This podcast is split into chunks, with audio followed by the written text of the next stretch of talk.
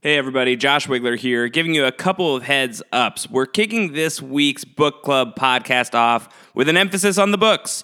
George R. R. Martin, he released a new sample chapter from The Winds of Winter this week, so Terry and I are going to talk about that right up front for about twenty minutes or so. If you're not interested in that talk, skip ahead and you'll get straight into the show-only section.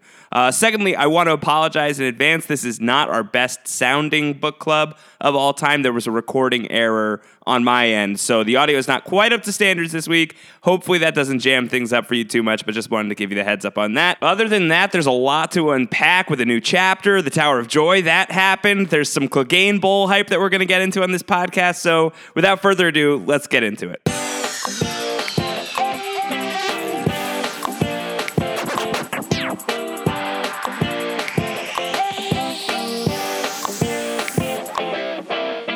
The Game of Thrones book club was dead, but now it's resurrected here on Post Show Recaps. Hello, everybody. I'm Josh Wigler, and yeah, we said we would cancel the book club if we didn't get the full Tower of Joy scene, but we're breaking that oath here to talk about Oathbreaker. Terry Schwartz, how you doing?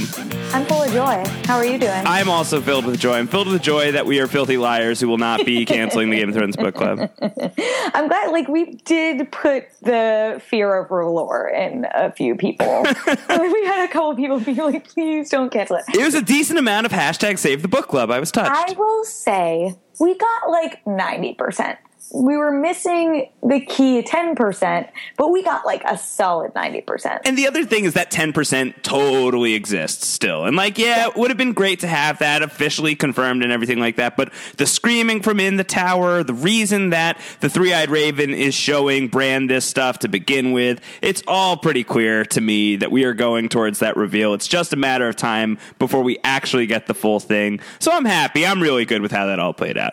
Uh, the hype is dark. Dark and full of terrors. What is hype may never die. Uh-huh. Valum hypus. Like, I'm, still, I'm feeling it.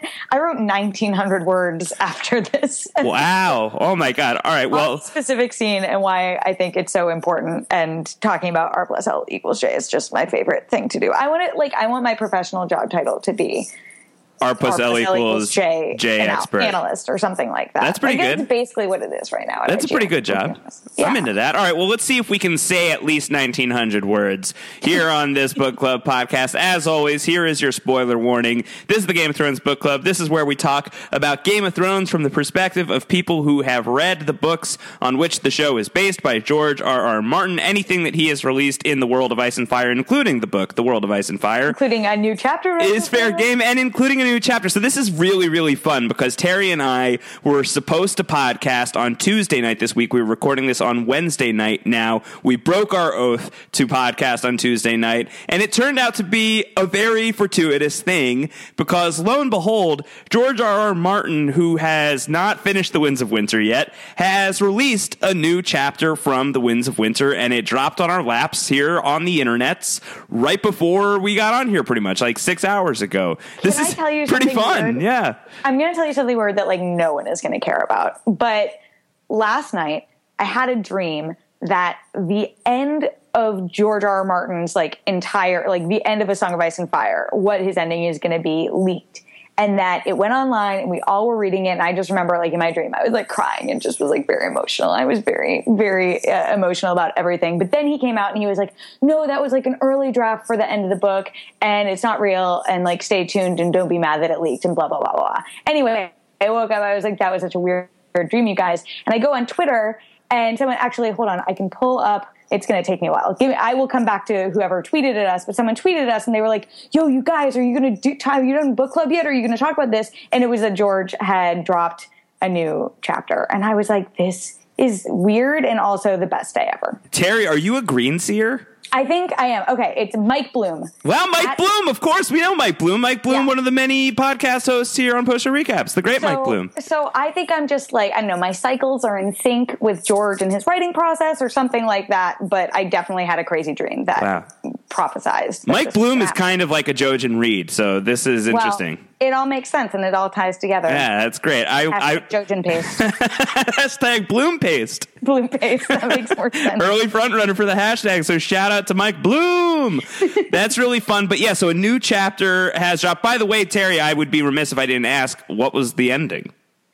Of the dream? You know, what was the ending of A Song of Ice and Fire oh, according no, to your dream? I, I don't remember at all. I was just like really sad about it. It was like, I was like sobbing like openly. All I remember about the end is that I was, it was like very emotional, but the, I don't know. People like weren't crazy about it. Yeah. Okay. It well, like it, it leaked, it leaked. Like I was like, my brain would let me spoil the ending for myself in a dream. I just wonder, like, what would have to happen for the ending of George's story to get spoiled before he's able to tell it in the book. Oh, okay. Well, anyway, so let's so let's talk about let's talk about this chapter that dropped. It's an Arianne Martell perspective chapter. I thought that a lot of people were talking about. We'll talk about the show, obviously, of course, in this. But you thought you were here to hear about Oathbreaker. Instead, you're hearing about Terry's dreams and this chapter. Well, look. Here's the thing. Before before we even get into it, I do. I mean, this is the Game of Thrones book club, and this season is the season where we are mostly getting together for therapy and pulling together like whatever little book knowledge we still have to apply to the show and to talk about all of the theories that are more or less confirmed as fact. That's typically what we do. We will definitely do a lot of that today, but it's so rare that we actually have a new book thing to discuss. So that's where we're going to lead off. We have to lead off there. If you want to get to the show stuff, skip ahead a few minutes and uh, I'm sure you'll you'll find all that. But let's talk about the Arianne chapter, and one of the things that I saw a lot of people saying was like, oh, is this like a smack in the face at the show, because the show has been accused of really bungling the Dorne storyline, and here comes George R. R. Martin with a Dorne chapter. And even on his live journal when he's hyping this thing up, he's like, you want to know what uh, Arianne is up to in the Still Sand Snakes? They're doing stuff. They're doing a lot this season. They're up they're up uh, they're up to a lot of stuff in this book.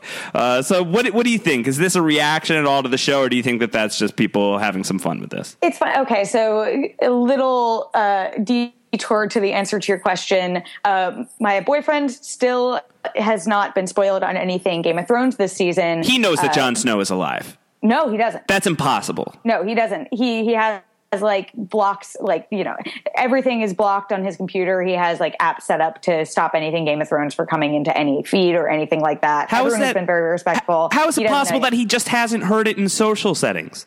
I don't know. He plays a lot of Destiny or something. I don't know. Everyone knows that he's... He, anyway. And the Tyrion um, Lannister robot hasn't spoiled it for him? No one has spoiled it for him yet. Oh, so, didn't they recast the Tyrion Lannister robot anyway?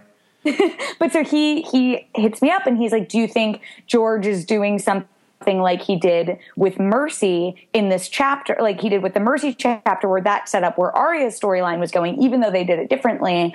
And I, of course, couldn't be like, well, they killed like half the characters that George is hyping up in this chapter. Right. But then I was reading it and I was like, you know, I wonder if maybe there is going to be some sort of connection in a different way. Obviously, there's no Arianne Martell, but maybe something with the Sand Snakes, like maybe they're going to go and like somehow must Dorne's army and go and like capture Storm's End and do something like that, or maybe other characters are going to come into play there. So, or maybe they're just going to ignore it entirely and it's an F you. Uh, but I, I am curious. I'm like, I wonder if this is going to have relevance later that we look back and see. That's why they did that. That being said, I, the conversation everyone's been having that I agree with is like, oh, reading this reminds me just how bad Dorne is in the show. it, it actually is really good in the books. Yeah, I mean, the Dorne story is really cool in the books. There's no argument there from me. Uh, certainly with the way that it's shaking out, where you kind of have these parallel stories. One of them obviously has ended in Quentin going all the way across to Essos and to Slaver's Bay to try and woo Daenerys. And now Arianne is trying to do something similar, where she is trying to see whether or not Aegon Targaryen Targaryen is all he's cracked up to be. I feel like this chapter, just on a cursory read, um, it's really driving home the Blackfyre thing. You know, this Blackfyre theory yeah. that Aegon Targaryen is fake. He's Phagon Targaryen, and he is secretly a Blackfyre. Probably doesn't know it, and Jon Connington also probably doesn't know it. And it's a Varys and Illyrio secret that he is a Blackfyre and not a pure Targaryen, and certainly not Aegon Targaryen as he claims to be. I think with the fact that there are so many shout outs to the Blackfyres, and I think you're going to get that no matter what, but given, you know, the close ties between the Golden Company and the Blackfyres to begin with. And also that Arianne is skeptical. She's just as skeptical as we are. Right. So it's, but it's still like, it's just so heavily featured on there that I feel like you're not loading that chapter up with that kind of language and those call right. outs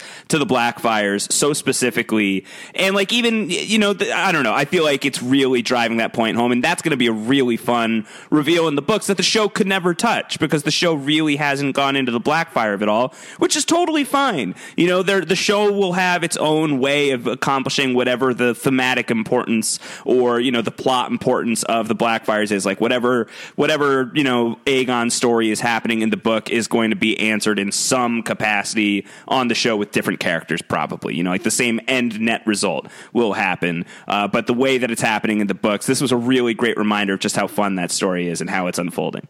Also, like, this chapter was so good. It, it's funny. I was having this debate with a coworker who I will say up front, like, I disagree with on every le- level, but he was saying that he doesn't like George R. R. Martin as a fantasy writer. He's a fan of other fantasy, but not George, because so much of his action happens off screen with yeah. other ke- people it, telling it. And I was like, well, that's just Tolkien. Like, that goes right back to that. But it really, after having that conversation recently, when I was reading this chapter, I was like, I love that she is like chasing the action basically. And she goes, she goes to one place and they're like, oh, you just missed John. He's just ahead. They're going to like try and get Storms in. And then they go to the next one. She's like, well, they're never going to do that. That's impossible. That's crazy. They're like, you just missed him. He's like about to go siege Storms in. And then she gets the next one. And he's like, oh yeah, by the way, they have Storms in. He'll meet you there. And I just, I loved, I loved the develop, development of that. I loved how they play that out. And also that's like, that's huge. Yeah. That's crazy. That's, yeah. They actually are a threat now, exactly like she was predicting. Right. I mean, well, you know, one of the things that's great about the action taking place off page a lot of the time, and the fact that you are dead set in somebody's perspective in any given chapter, is you have to question information too. Yeah. You know, and so who knows? Did they take Storm's End? Is it as is it as easy as, as they said? Are they going to be able to just smash the Lannisters on the battlefield? Is all of that going to play out as they're saying? No guarantee, but it's a really exciting setup. And this whole chapter is just like a total tease. And you say it's such a good chapter, and I completely, completely agree with you, but not a lot happens. It, as you say, it's Arianne is really really chasing after John Connington, and it's like, oh, John Connington's a few days away. Oh, John Connington's like a few cities away now. Uh, and like, that's a lot of it. But what's beautiful about this chapter, it's really a great reminder of just how much of a, just like how gorgeously George R. R. Martin writes and describes yeah. things. Uh, just to read a very super quick paragraph from it. Uh, this is when they're on their way. They're on their way, um, you know, to, I don't, I don't know where they are at this point. I think they're going to Mistwood. Uh, but this is the line. Par- Dusk found them on the fringes of the Rainwood, a wet green world where brooks and rivers ran through dark forests, and the ground was made of mud and rotting leaves. Huge willows grew along the watercourses, larger than any that Arianne had ever seen, their great trunks as gnarled and twisted as an old man's face, and festooned with beards of silvery moss. Trees pressed close on every side, shutting out the sun, hemlock and red cedars, white oaks, soldier pines that stood as tall and straight as towers, colossal sentinels, big leaf maples, redwoods, worm trees, even here and there a wild weirwood. Underneath their tangled branches, ferns and flowers grew in profusion, sword ferns, lady ferns, bellflowers and piper's lace, evening stars and poison kisses, liverwort, lungwort, hornwort. Mushrooms sprouted down amongst the tree roots and from their trunks as well, pale spotted hands that caught the rain. Other trees were furred with moss, green or gray or red-tailed, and once a vivid purple.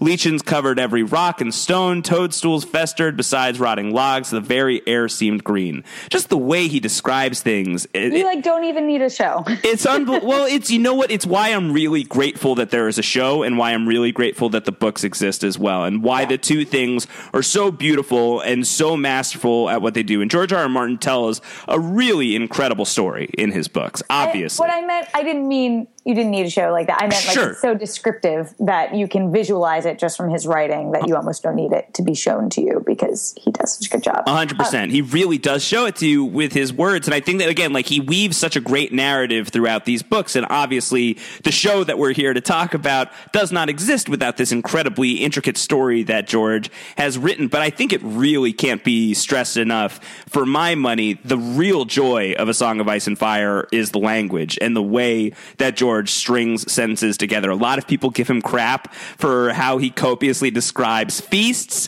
Uh, and this was, you know, kind of like forest porn he just like unleashed here. But it's, it's really fun, and it's It's just really pleasurable to read, and the way that he just lists things out, it really paints such a vivid picture, and that's something that you can only do in the books, and the books does it so, so well. So it was really just such a pleasure to, to read, and uh, you know, I love the I, I love the stuff like in Feast for Crows where Brienne and is meandering around Westeros, because it's fun to see the different perspectives of what's going on in the Seven Kingdoms. And you get that here in this Arianne chapter, and it's not a huge plot driving chapter. And it's probably, and it's not even probably, it is stuff like this that causes these books to come out so slowly. I was going to say that, like, I was having that conversation with someone earlier, and they were like, God, like, if I was just reading this chapter in the book, I would be so annoyed. I would be like, he's like, I would, I would not care about the forest. Like, get over the, but maybe all George needs to do is every six months or four months release a chapter when we're so hungry for them, and we'll all appreciate all of his words.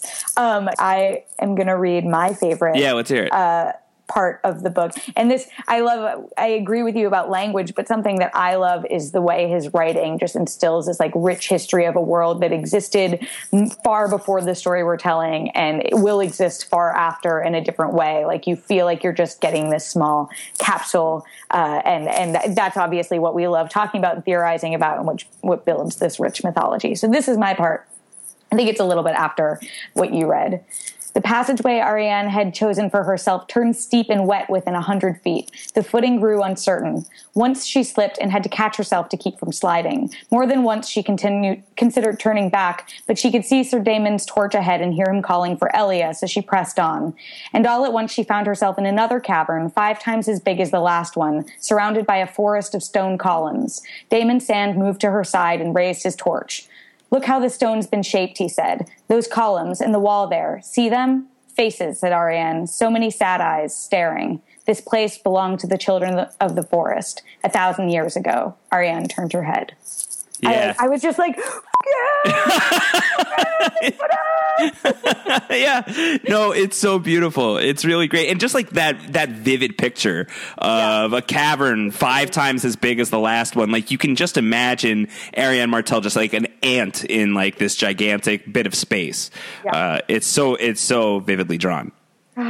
It's great. Yeah, it's really great. I loved that. I loved that part too. But I think what's, you know, what's, you go back to like what your friend said, uh, and how like if I were to read this in the book, I would be so angry. I think that one of the great things that we will look back on um, eventually, whenever The Winds of Winter comes out, whenever A Dream for Spring comes out, whenever these books are out, if they're ever out, hopefully, if and when, if and when. hopefully, hopefully they're out. And, you know, the show is done. You know, the show's got two, three years left at this point.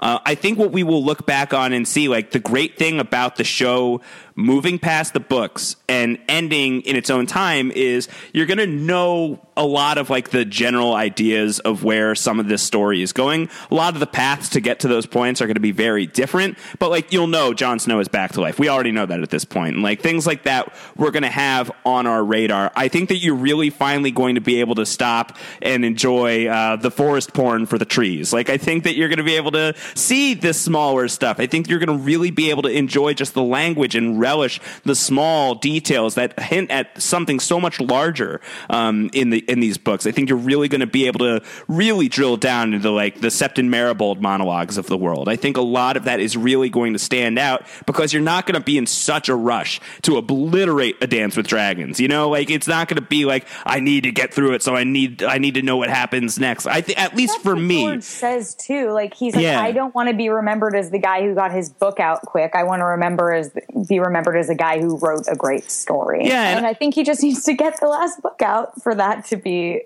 to really become his legacy. I think so too. And you know, obviously he has to get those books out in order for that in order for that to happen. But I think like if you hold out hope and if you're if you really believe that these books are going to come, I really think that this chapter to me suggests it's really going to be worth the wait because his writing style is just so poetic and so beautiful, and that's the most important stuff to me, especially because the show is pile driving through so much. And so that's right. going to be less interesting to me when I get into the books. I'm really going to be very excited to kind of just chew on the book and really really savor the flavor. Uh, anything else on the chapter, or should we finally start talking about the show?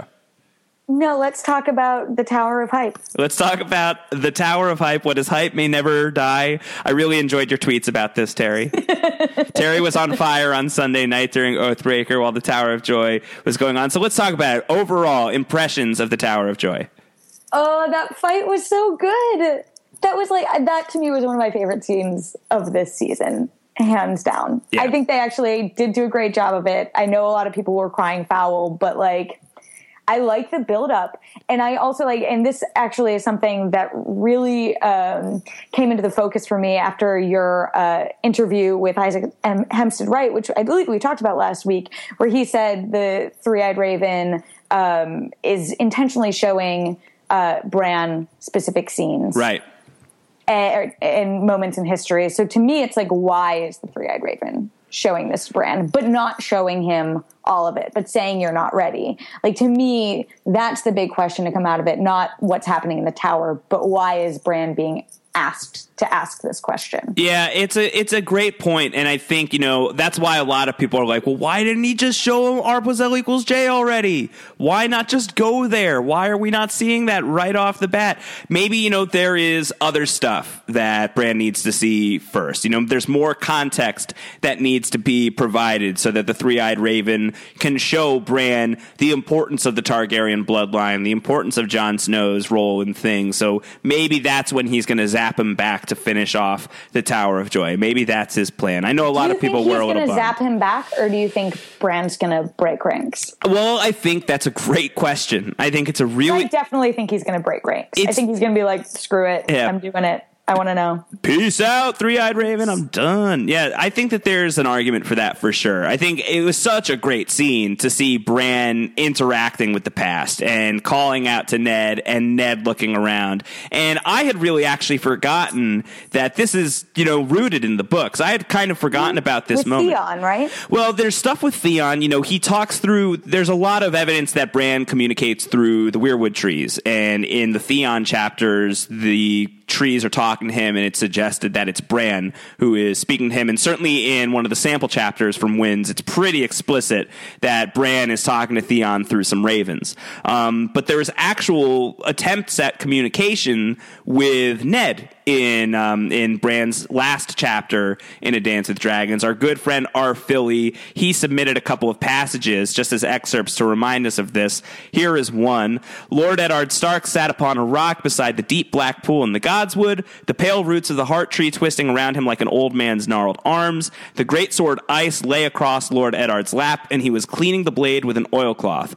Winterfell, Bran whispered. His father looked up. Who's there? He asked, turning, and Bran, frightened, pulled away. There's also this passage. Father, Bran's voice was a whisper in the wind, a rustle in the leaves. Father, it's me, it's Bran, Brandon. Eddard Stark lifted his head and looked long at the weirwood, frowning, but he did not speak. He cannot see me, Bran realized, despairing. He wanted to reach out and touch him, but all he could do was watch and listen. I am the tree, I am inside the heart tree, looking out of its red eyes, but the weirwood cannot talk, so I can't. Um, there is also something akin to, on the show we get a line from the Three-Eyed Raven, which is a really great line, of the past is already written, the ink is already yeah. dry. There is a little bit of that conversation here from uh, the Three-Eyed Raven in this chapter, where he tells Bran, he heard a whisper on the wind, a rustling amongst the leaves. You cannot speak to him, try as you might. I know, as if he has, um, you know, tried it himself. Well, that's okay. That. That is what I want to talk about, as yeah. if he'd done it already. Because there was this theory that was going around. I saw it on BuzzFeed. I think they just took it from Reddit. That, like, maybe Bran, ha- like, was trying to change things and went back in time and was talking to King Aerys and right. trying to tell him, no, don't do this. Yeah. And that that is what made him mad, because the Mad King seemed to be hearing whispers and stuff. And maybe that's what drove him to do all these things. I put forth, maybe the Three-Eyed Raven did that. Yeah, that could make maybe sense. He was trying to set things right, and that's why he's like, don't mess with stuff, because he knows what happened before when he did it, and it made things just that much worse. Right. I do think that, like, there's a look on of fear on his face when Bran says something and Ned hears him. Yeah. Which to me means he's trying to teach Bran, no, you can't do it. We already see, yes, you can. And he doesn't want Bran to try and do more and actually alter things. We also see that, you know, in the promos that there's going to be a scene where the three or the Night's King like grabs Bran's arm, right? Bran turns around and confronts him. So I'm, I bet this is set up to that. Very curious to see who in the show is the Night's King, because I feel like it's going to be revealed in one of these flashbacks, and I feel like it it might be someone we know. Really, I don't think it's Benjen, but I just I don't know.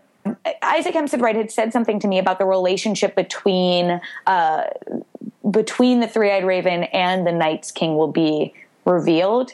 And maybe he didn't mean like a literal relationship where they know one another, but I do feel like there's going to be some added relevance to who this character is revealed this season. Well, I think that, you know, a lot of theories and, you know, about the Night's King, and it's not fresh in my mind, but I think a lot of people think that maybe the Night's King was a Stark. He was the Lord's commander. He was the Lord Commander of the Night's Watch once upon a time. So if he's a Stark, let's call him a Stark, you know, whatever his name is. You can call him, I don't know, M. Night Stark. And he is suddenly turned into the Night's King. Then you've got a guy who is from Stark, you know, Stark lineage, and you have in the Three-Eyed Raven someone who is of Targaryen lineage, and you now have these sort of mystical polar opposites of the ice and fire paradigm. So I think that there could be something there, but I don't think that it's going to be like, I don't know, it's not going to be like Benjen. I really couldn't see that. Benjen was, you know, just here. Uh, yeah. You know, Benjen was here like two years ago. For him to suddenly become this leader is just a little much. I do have a question about this, though, and maybe I'm just stupid and you all can shame me for not knowing the obvious shame, shame, answer, shame. Which I'm fine with. I'm fine with getting the shame bell. But uh, the Three-Eyed Raven says that he's been waiting like a, th- a thousand years for Bran. And I was on, you know, Brendan Rivers' Blood Raven is probably like a no, century c- old. Century, yeah. You know, not much more than a century. Uh, so I was curious about that because I thought it was all but confirmed that he is supposed to be Blood Raven in the show. Uh, that I was like, what? I don't think that it's been explicitly stated on the show, and the show could be doing something differently. And also, oh, Wiki of Ice and Fires. Yeah, well, Wiki of Ice and Fire is talking about the books. Uh, go to the Game of Thrones wiki if you want the show only stuff. Uh, but I, who knows? Maybe it is still Blood Raven, and maybe he has been there for a century, but he's just like a real great exaggerator. Yeah, maybe where he's like, I've been here for like a million years, bro. Yeah.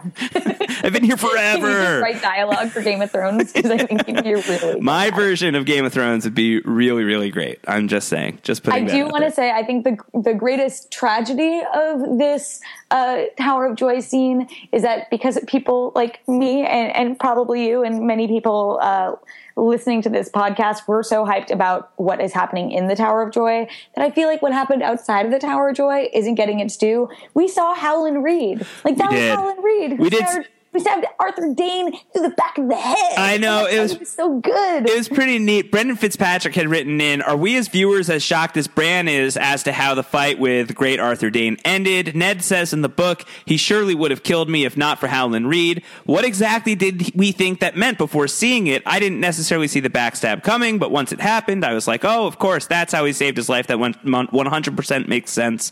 Um, a lot of people, I think, I think that this had been like pretty commonly believed that this This is how Ned survived his battle with Dayne, not in terms of within the world of Westeros, but in terms of the fandom. And in fact, before the season began, there was this fan video that was made, this fan movie that was created of the Tower of Joy that I watched. It's a little cheesy, but, you know, it's pretty fun. And actually, like, it plays out pretty, you know, identically to the way that it plays out in the show, except the show well, this, obviously the show has a huge budget. Pretty identically to how Ned remembered it. Right. I but was I, very impressed. But I, I think in terms of like the Howland Reed moment in this right. fan movie, I'm saying like it ends with Howland Reed doing a dirty thing against Arthur Dayne. So right. I, I think a lot of people figured that that was going to happen. So I don't know about surprise for the people who know the, the story, but I think that in terms of people who were watching the moment, it's a cool button on the scene. We don't know what the gravity of a Howland Reed is yet on the show, uh, but in the books, it is still really, you know, from that perspective, it's really cool to see him in action. Fitzpatrick Patrick had yet another complaint. Let's just air. Another. Is it going to be about Dawn? It's going to be about Dawn. No, it's it? not going to be about Dawn, actually. Okay. We can talk about that next. That's that's not happening. That's not real. Uh, this is Brendan Fitzpatrick. It says, would it really have been so hard for them to do an extra thirty seconds of screen time to add a third Kingsguard member there at the tower? It's nitpicky, but I still feel like it's an important detail to the point where it feels like, once again, David and Dan going, screw you, book readers. This isn't your story. It's ours. Just an unnecessary change. Poor Oswell went. He gets no respect. Uh, Uh, were you sad to see poor Oswell Went get cut from the Tower of Joy sequence, Terry? I even like reread this chapter after this aired and like noted that the numbers were different, but didn't know. It didn't. It didn't affect me at all. I think like the only reason I can think of is just to make it more effective. Like, you know, Gregor Hightower quickly dispatched uh, or, or just gotten rid of, and then.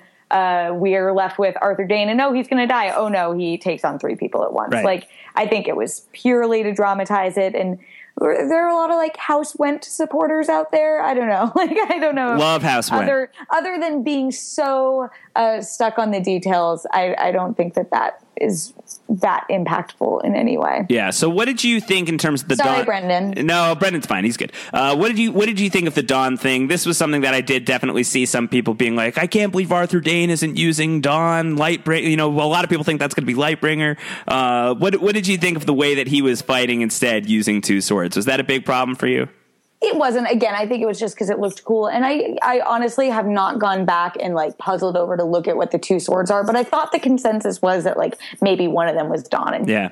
he was just fighting with two. Um, I think, again, just to look cool, like he's fighting, he's fighting three people. Of course he's fighting with two swords. He's a badass. He can do whatever he wants. He could fight with a stick and still beat them. Yeah.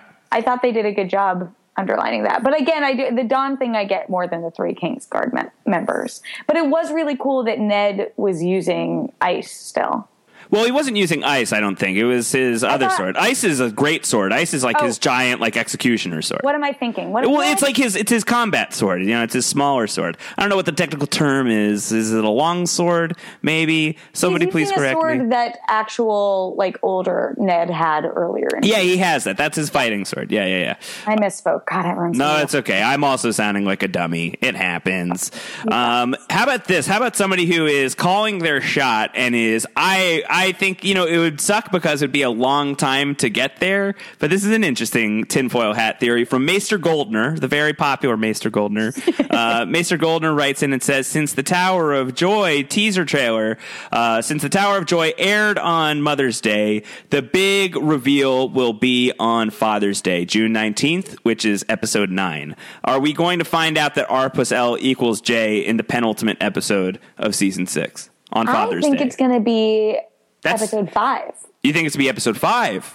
Because the description is something along the lines of Bran learns everything. Whoa. Wow, he really fast-forwarded. You know, he, he gets this line from the Three-Eyed Raven saying, I want to teach you everything. And Bran's like, all right, let's do that in two episodes. And then he learns, well, now I need to look up the actual wording of it. But I think, I mean, it could be misleading. It could not be what we think it is. But also we were like, maybe the Tower of Joy promo that we're seeing isn't what we think it is. And it certainly was. So, yeah, I think I would I would bet sooner rather than later, because I think it's going to build up to a larger Jon Snow reveal, because this actually goes back to something I wanted to say. Uh, they, they introduce Howland Reed as a character. Um, you know, we, the viewer can assume that it's Jojen and Mira's father. Sure. But they, we don't know if he's, we can assume he's still out there, but he has never been established as a character really within the story. He's the High so Sparrow, we, isn't he? Is that no? Is that I'm stop. I'm stopping. I'm kidding. I'm kidding. No, I was like, come move on, away, that's, move away. That's theory that's not confirmed. Um. Anyway, my point being, wrong if theory. Bran, if Bran finds out that uh, Jon is the child of Rhaegar and Lyanna or whatever, he might be the only person who can do anything about it.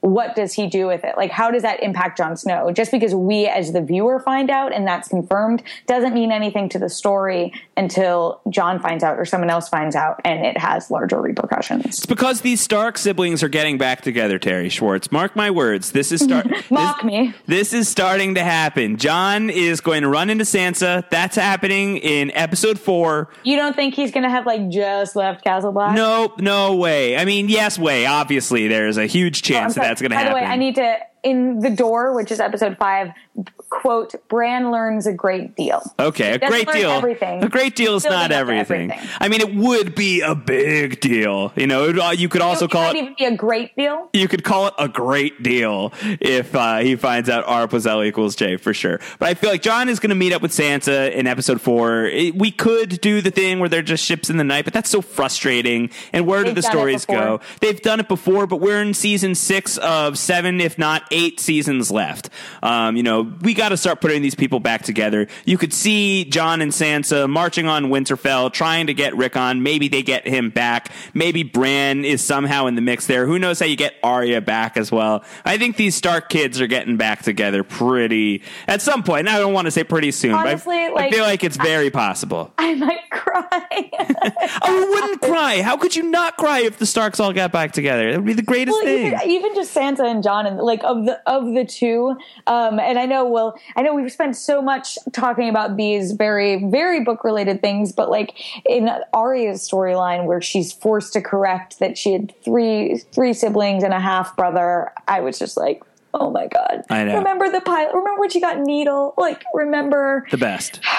The best. All right. I, before we move on from the Tower of Joy stuff, I want to start talking about a, another big deal uh, in a second here. But you and I, are we on the same page about Game of Thrones just introduced whatever happened, happened style time travel? Like, is it a thing? I mean, who knows if it's like the Mad King heiress theory that's floating around right now where, uh, where Bran goes back, or even if you want to say the Three-Eyed Raven went back and tried to make things better, but ended up screwing things up. But that's just the way that things had always happened. Are we, are we getting that sense of from, you know, this line that he says, the past is already written, the ink is already dry. Does that mean that Bran is still capable of going back, and if he were to do something like talking to Ned Stark at the Tower of Joy and Ned Stark swivels around, did that always happen? Did Ned Stark always think he heard something at the Tower of Joy? That is an interesting question and one I hadn't thought of. I think it is that what happened always happened. Right. That is how I am watching it. Are you watching it differently? How are no, you that's what I'm saying. It's like, I don't yeah. think that Bran is going to be able to go back and stop Jaime Lannister from pushing him out of a window. That right. is not going to happen on this show, because then you start getting into crazy alternate timelines and paradoxes and things like that, that I really don't think that and we're going to be able fantasy. to see. It's not sci-fi. But I do think that there could be something to, like, you know, Bran is going to be present for some stuff, as we have seen, and the impact that he has in those moments always existed in those moments. So, you know, Ned swiveling around and thinking he hears a voice because Bran called out to him. I think that that had always happened at the Tower of Joy, and that's fairly small scale stuff, but there could be more severe stuff that Bran is in the future going to be involved in, and it will have turned out that he was always involved in. Well, I, I saw people saying, like, what if in that moment when he cried out to uh, Ned, that, like, that was the split second that Ned needed to go and save right. him, or something like that, which yeah. I totally could see play out. Things like that, though, I think are not off the table, and I would not be surprised if we see something like that. And one of the things that I thought was really interesting, I just started thinking about this the other day, is that moment where Ned is about to get his head chopped off in Baelor, and he is looking around and he looks out to try and see Arya, and then he looks up at the sky and he sees a raven, and a lot of people are like, oh, did Ned Stark warg into that raven? Like, there's some real, you know, nutty theories out there. I like what you're getting at, but though. But is it that, like, was Ned throughout his life haunted by these things, by, like, this feeling, you know, if he never had, like, a direct interaction with Bran, was he haunted by by ideas of Bran or Bran's presence? And are we going to see Bran witness Ned Stark's death from the Raven's perspective or some perspective? And is that going to be, like, some sort of, in retrospect, some sort of odd comfort for Ned Stark in his final moment? I mean, that was just something that I thought about the other day, which I is a little tinfoil really hatty too, but I think that'd be cool. No, I think that's, like, a very lovely idea and something I hope happens. I wonder, though, I mean, this season isn't wasting much time. Um, so I wonder if it, if it's going to make time for a scene like that. You right. know what I mean? Yeah, totally. But it has made, like, a good amount of time for Ned Stark on this show. And even if they don't go there, it's been so great to see Ned Stark on Game of Thrones again. Absolutely. We got, yeah, we got a young Ned Stark. And I wonder if we're going to get any other, like, we, I've been building up to this being the big flashback we see. I wonder if this is just the first of, like, even cooler ones yeah. that we're going to get. I hope so. I mean, that is certainly the suggestion. You know, what if we get the Trident? What if we get the battle at the Trident? How well, we- this is my question to you. This can be our new bet. Do you think we will see adult Rhaegar or Lyanna? Mm, yes, I do.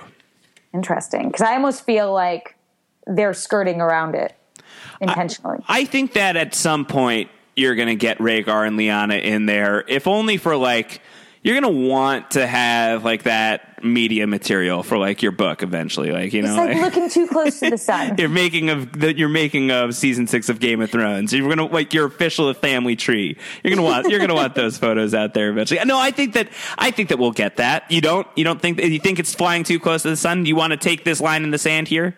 Um, I just don't think they will, because so many people have their own ideas of what those characters look like. That being said, I would happily be wrong, because I want to see them All right. Well, I'm going to say yes, and you will say no, and we will see where we are at the end of the okay. season. All right. How about but that? But I will be happy if I'm wrong. Okay. Can you put that out there? Yes. This isn't a competition. We're both winning. And I'll be furious if I'm wrong. All right. Okay. So so let's move on. We don't have a ton of time this week. Terry has to travel, so we're going to try and get some rapid-fire stuff in here. All right. So let's talk about this. You know, we are hype for Tower of Joy, of course. That was really cool. Hype about all of the possible ramifications there. Let's take this question from Alexander Chester about something else that we might want to get Get hype over. Alexander Chester writes in, Cersei explicitly mentions that she is going to choose trial by combat with Sir Gregor as her champion before the High Sparrow. So obviously the Faith is going to choose the Hound, who is rehabilitated as the religious gravedigger on the Quiet Isle, right? We've been promised a Clegane versus Clegane death match since season one. We, expli- promised. we, we explicitly never saw the Hound die on screen. And, and Arya went way out of her way this week to mention that she doesn't know if he's actually dead. Tell me if this is happening. I must have revenge for what happened to my beloved Prince Oberyn. That's from Alexander Chester. Uh, Alexander Chester, I think I might be in love with you. It was really great. I mean, I love. First off, I love that that whole line of thinking, but it was really great to get, yeah, Cersei saying, like, I'm going to toss Gregor Clegane at whoever, and I'm going to be fine, and I'm going to win trial by combat, and it's going to be totally dope, and it's going to be the best. Again, I really ought to be writing this dialogue. Uh, but then you have this scene, you know, in the Faceless, with the Faceless Man plot in the House of Black and White, Arya talking about, like, I don't know if the Hound is dead. There's certainly strong suggestions that the Hound is coming back this season. There's the whole Ian McShane thing, who is going to be on the show at some point this season, and he was blabbing his mouth off about how he plays a character that is involved in bringing someone unexpected back to life, and he is only in it for one episode. So a lot of heavy speculation is that he is the elder brother, or maybe some version of the elder brother on the Quiet Isle, and there are a lot of reports that the Hound will be brought back in that way. If that's the case, it's still hard for me to imagine how you get the Hound to this trial by combat, but it's not hard for me to imagine the Mountain winning that trial by combat and the Hound living long enough to fight the Mountain on a battlefield. Right. Yeah, I saw a lot of people jumping to, like, well, it's confirmed. Clegane Bowl confirmed. They said it. Like, that's a fight I want to see, or whatever Jamie said.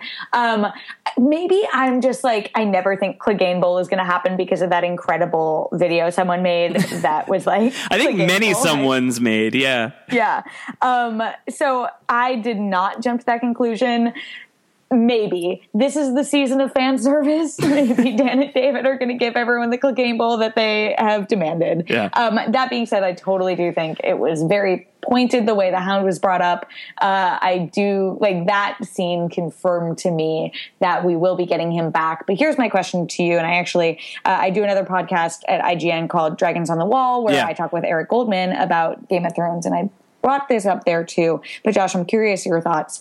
Do you think also bringing back the Hound would be too many resurrections? No. Even though he's not, I know he's not dead. He's not actually being resurrected, but do you think that would be too much for one season? No, I don't think so. I think that you could bring him back. I think it could be a really great moment. And I think that, you know, a lot of it depends on how you play it. And I think that there are a lot of ways you can play it successfully. Um, and the two most prominent ones are you could bring him back onto the show in a really big way where he is somehow going to link up with Brienne. He is going to have a redemption arc. You know, he is going to. Or fight his brother. He's going to, you know, he's going to realize that Brienne is now Team Sansa, and since the Hound was Team Sansa at one point, is he going to be like, I'm with you guys, I will defend you, and he is going to be a pure-hearted Hound? That would be really great. That would be really beautiful to see, and they could really pull that off. And then he could, you know, go and get hype and fight the Mountain, and that would be great. That's one. That's that's just one possibility. The other possibility is if you're going to bring him back on the show, that it is just for that fleeting moment that you get in A Feast for Crows, where you just get the smallest whiff of the Hound. Like, it's just the slightest sign that that gravedigger and the Hound are the same guy, and you move on from the story. And in the book, it's a little bit harder to see how he gets drawn back into the action. But on the show, I think that you could see a way for it to happen. But it would also be just as nice if it's just this one quick little nod that the Hound is out there. He is, you know, reforming. He is rehabilitating. He is living a new life, and he is, you know, fighting his way toward peace. And you never see him again in a show that is so so bleak, where so many people just have horrible endings, um, to see the broken man, as Septon Meribald would call him, have a little bit of peace at the end of his life, and just to leave it there and never check in on him again, I would love that. So I think that there's a lot of different ways that it could go. Certainly there are ways that it could go where it, would, it might be too much or it might be bad, but I'm much more open to it than I am closed off to it. One thing that I've been thinking about when thinking about the idea of the Hound coming back is, like, who would take Brienne's role? Because I don't know that she necessarily would. Maybe it would be Sansa, like, traveling through the countryside trying to rally people behind her, um, and she comes across him or something. Or maybe that is further proof supporting the Clegane Bowl theory that, like, well, the show can't doesn't have someone having, like, an inverse Arthurian quest like Brienne is, right, traveling around, um, who would meet this character. So why not just have him be brought back in and have Septon Meribald, you know, bring him here and have him fight for the faith militant. But I think, I don't know, I don't really like the idea of the Hound being a pawn of the faith militant, as cool as it would be to have. Yeah, I don't, I don't love that either. I don't love that either, but I think there's still ways to have him on the show, and you can yeah, get, I agree. Yeah, and you can eventually get your Clegane Bowl. It's just in season seven or season eight, but that only builds up the hype. So I am down for that. All right. We have to talk about this. We only have like five minutes left basically, but we have to talk about st- so many things to talk about, but I think this is the bigger one that we really need to discuss is what's going on in the North at Winterfell. Rickon Stark is back. He is delivered by Small John John Umber to Ramsay Bolton. Call your shot, Terry. Is this a ruse? Is this the is this the show's version of the Great Northern Conspiracy? A lot of people are thinking that this is somehow the Umbers pulling one over on the Boltons. The Manderleys have been mentioned relatively recently. The Umbers and the Manderleys were both slighted horribly at the Red Wedding. Is this gathering their things together and them making their moves against Ramsay? Are we going to get some version of Frey Pie? I like I want to believe, but I don't think the show has time for stuff like that. I like I yelled so loud over Shaggy Dog. I'm so upset. Shaggy Death. We need we need more dire wolves. Um, no, no. I'm just gonna. I don't. No, I don't think so. I think what we're seeing is what we're getting, and like. I don't know. Yeah. I, it just doesn't look good. It doesn't feel good to me. It doesn't look good to me. I don't think that it's going to be some big conspiracy. Yeah, the very furious Geek Furious wrote in a, uh, a denouncement of this theory. I see some fans thinking that the Umbers are pretending to hand over Rickon as part of some double-crossing plan, but that makes no sense. Why would you hand over the real Rickon if Ramsay has no idea what he looks like? Yeah. This comes off like those R plus L equals D or that John is a Dane theories that when you use the tiniest bit of critical thinking, make Make no sense. Rickon is toast. Deal with it, people. And if this is a ruse, it's bad T V writing one oh one, a class you could take at Michael Bay University. It is known. Yeah. Um, one of many Geek Furious comments this week, the only one we have time for today. But I think, um, you know, I would like it. It would be it would be great. It would be so nice if this was the Grand Northern Conspiracy coming together. I have a hard time picturing it just because why are you putting Rickon on the path? Um, and the other thing I would say is I got the chance. If it's a conspiracy, then uh, then it's a bad one. Yeah, it's like, why would you put him in harm's way? But I got a chance to interview Art Parkinson, who plays Rickon Stark this week, and I tossed it out there. I was like, hey, you heard this? What do you think about this theory? And he was basically like, and he was, he's a very quiet guy, not verbose. He's very selective with his words. And I think a question like that, certainly I asked a, a few people in my interviews this week of what do you think of Bran being able to talk to the past, and I got from the guy who plays young Ned Stark, Robert Aramayo, he was like, I don't know, what do you think? I can't really say anything. And I feel like that's sort of the answer you get once you're drilling in on something kind of important, you know, similar yeah. to the thing that I got from Jeremy Podeswa, the director of the first two episodes, when I asked him about Ghost, even though that didn't really bear out. Um, the guy who plays Rickon, Art Parkinson, basically said, well, that would be nice, but then again, it would also really suck because the Umbers were really close friends of the Starks, so if it's true that they're just throwing me to the wolves, that's really lame. That's paraphrasing what he said, but that's essentially what he said, and he said it fairly quickly, and to me it seemed like he wasn't dodging anything. To me it seems like he was more playing ball with a theoretical idea, or maybe he was pulling one over on me. That would also be great, but I'm I'm backing the idea that this is legit. I think that the Umbers did betray the Starks. Uh, I think that it could be reversed. It's sad for great John Umber. It does make me sad. I think, you know, it's not impossible, but I have to, the show has to present a really good reason for why they threw Rick on to Ramsay. Um, and I don't know that there is one. Like, I don't know that one exists. I don't know how this plan exists without Rick on losing a nose or Osha having something really, really, really, really, really, really Ramsay happen to her. Uh, so I feel like it's just like you're throwing these people into the lion's den and you have to have them sign off on like this waiver of like, we won't sue House Umber for any damages that happened to us. We agree to this plot that is going to obviously hurt us and or kill us. It's just hard to picture what's the fix, what's the rescue for Rickon, and maybe that's going to come in one of these next couple of episodes, but it's just a little hard to see for me. Well, that's a perfect segue for something I, I know, because I'm the one, I'm going to be gone. I'm going to miss book club next week. This makes me really sad. I'm going to be like on the other side of the world. We'll uh, have a fantastic fill-in for Terry T B D next week. Uh, it will be great. And Terry, if you want to email in your hot takes, we will, will, hap- we will happily read them on the air. But I, I do want to just give a shout out, you know, what could possibly come and save him? Well, Jon Snow, no longer Lord Commander of the Night's Watch, with the mic drop moment of the episode. Did you like that? Oh, what, what a great, both open, like we didn't get a chance to talk about it at all, which is how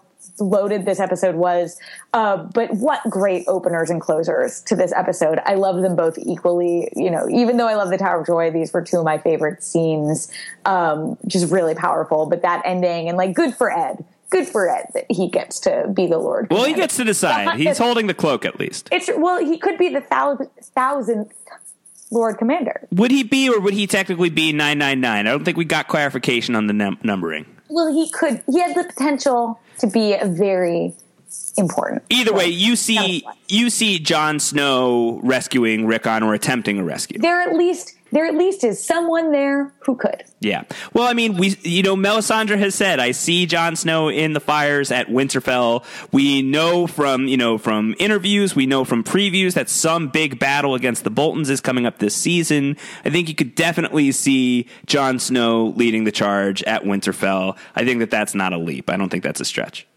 I would leap and stretch. I don't know where I'm going. All right. Well, how about you leap? How about you leap and stretch on out of here? Terry has a plane to catch for parts unknown. Awesome work trip. It sounds like. Yeah. All right. Yeah, it's going to be awesome. You're all going to be jealous. All right. So follow Terry on Twitter at Terry underscore Schwartz to see what she is going to be up to on her many, many adventures. We will miss you on book club next week, Terry, but we will have I'll you back. You guys. I'll we'll, have to I'll have to listen to get my therapy. There you go. You'll have to listen. We'll have you back in two weeks. We'll have a guest on next week for next week's book club. I'm at Round Howard. Hashtag we could go with Bloom Paste. We could just stick with that. That was good. I like Bloom Paste. All right. Go with Bloom Hashtag Paste. Bloom Paste. Give a little bit of love to Mike Bloom. All right, everybody. That's the book club for this week. So much we didn't get to touch on. We will try and touch on some of that stuff unless new things happen next week. But you I think we're going to touch so much. We're going to touch all the stuff. We're going to have lots of fun touching stuff. All right. Take care, everybody. Goodbye.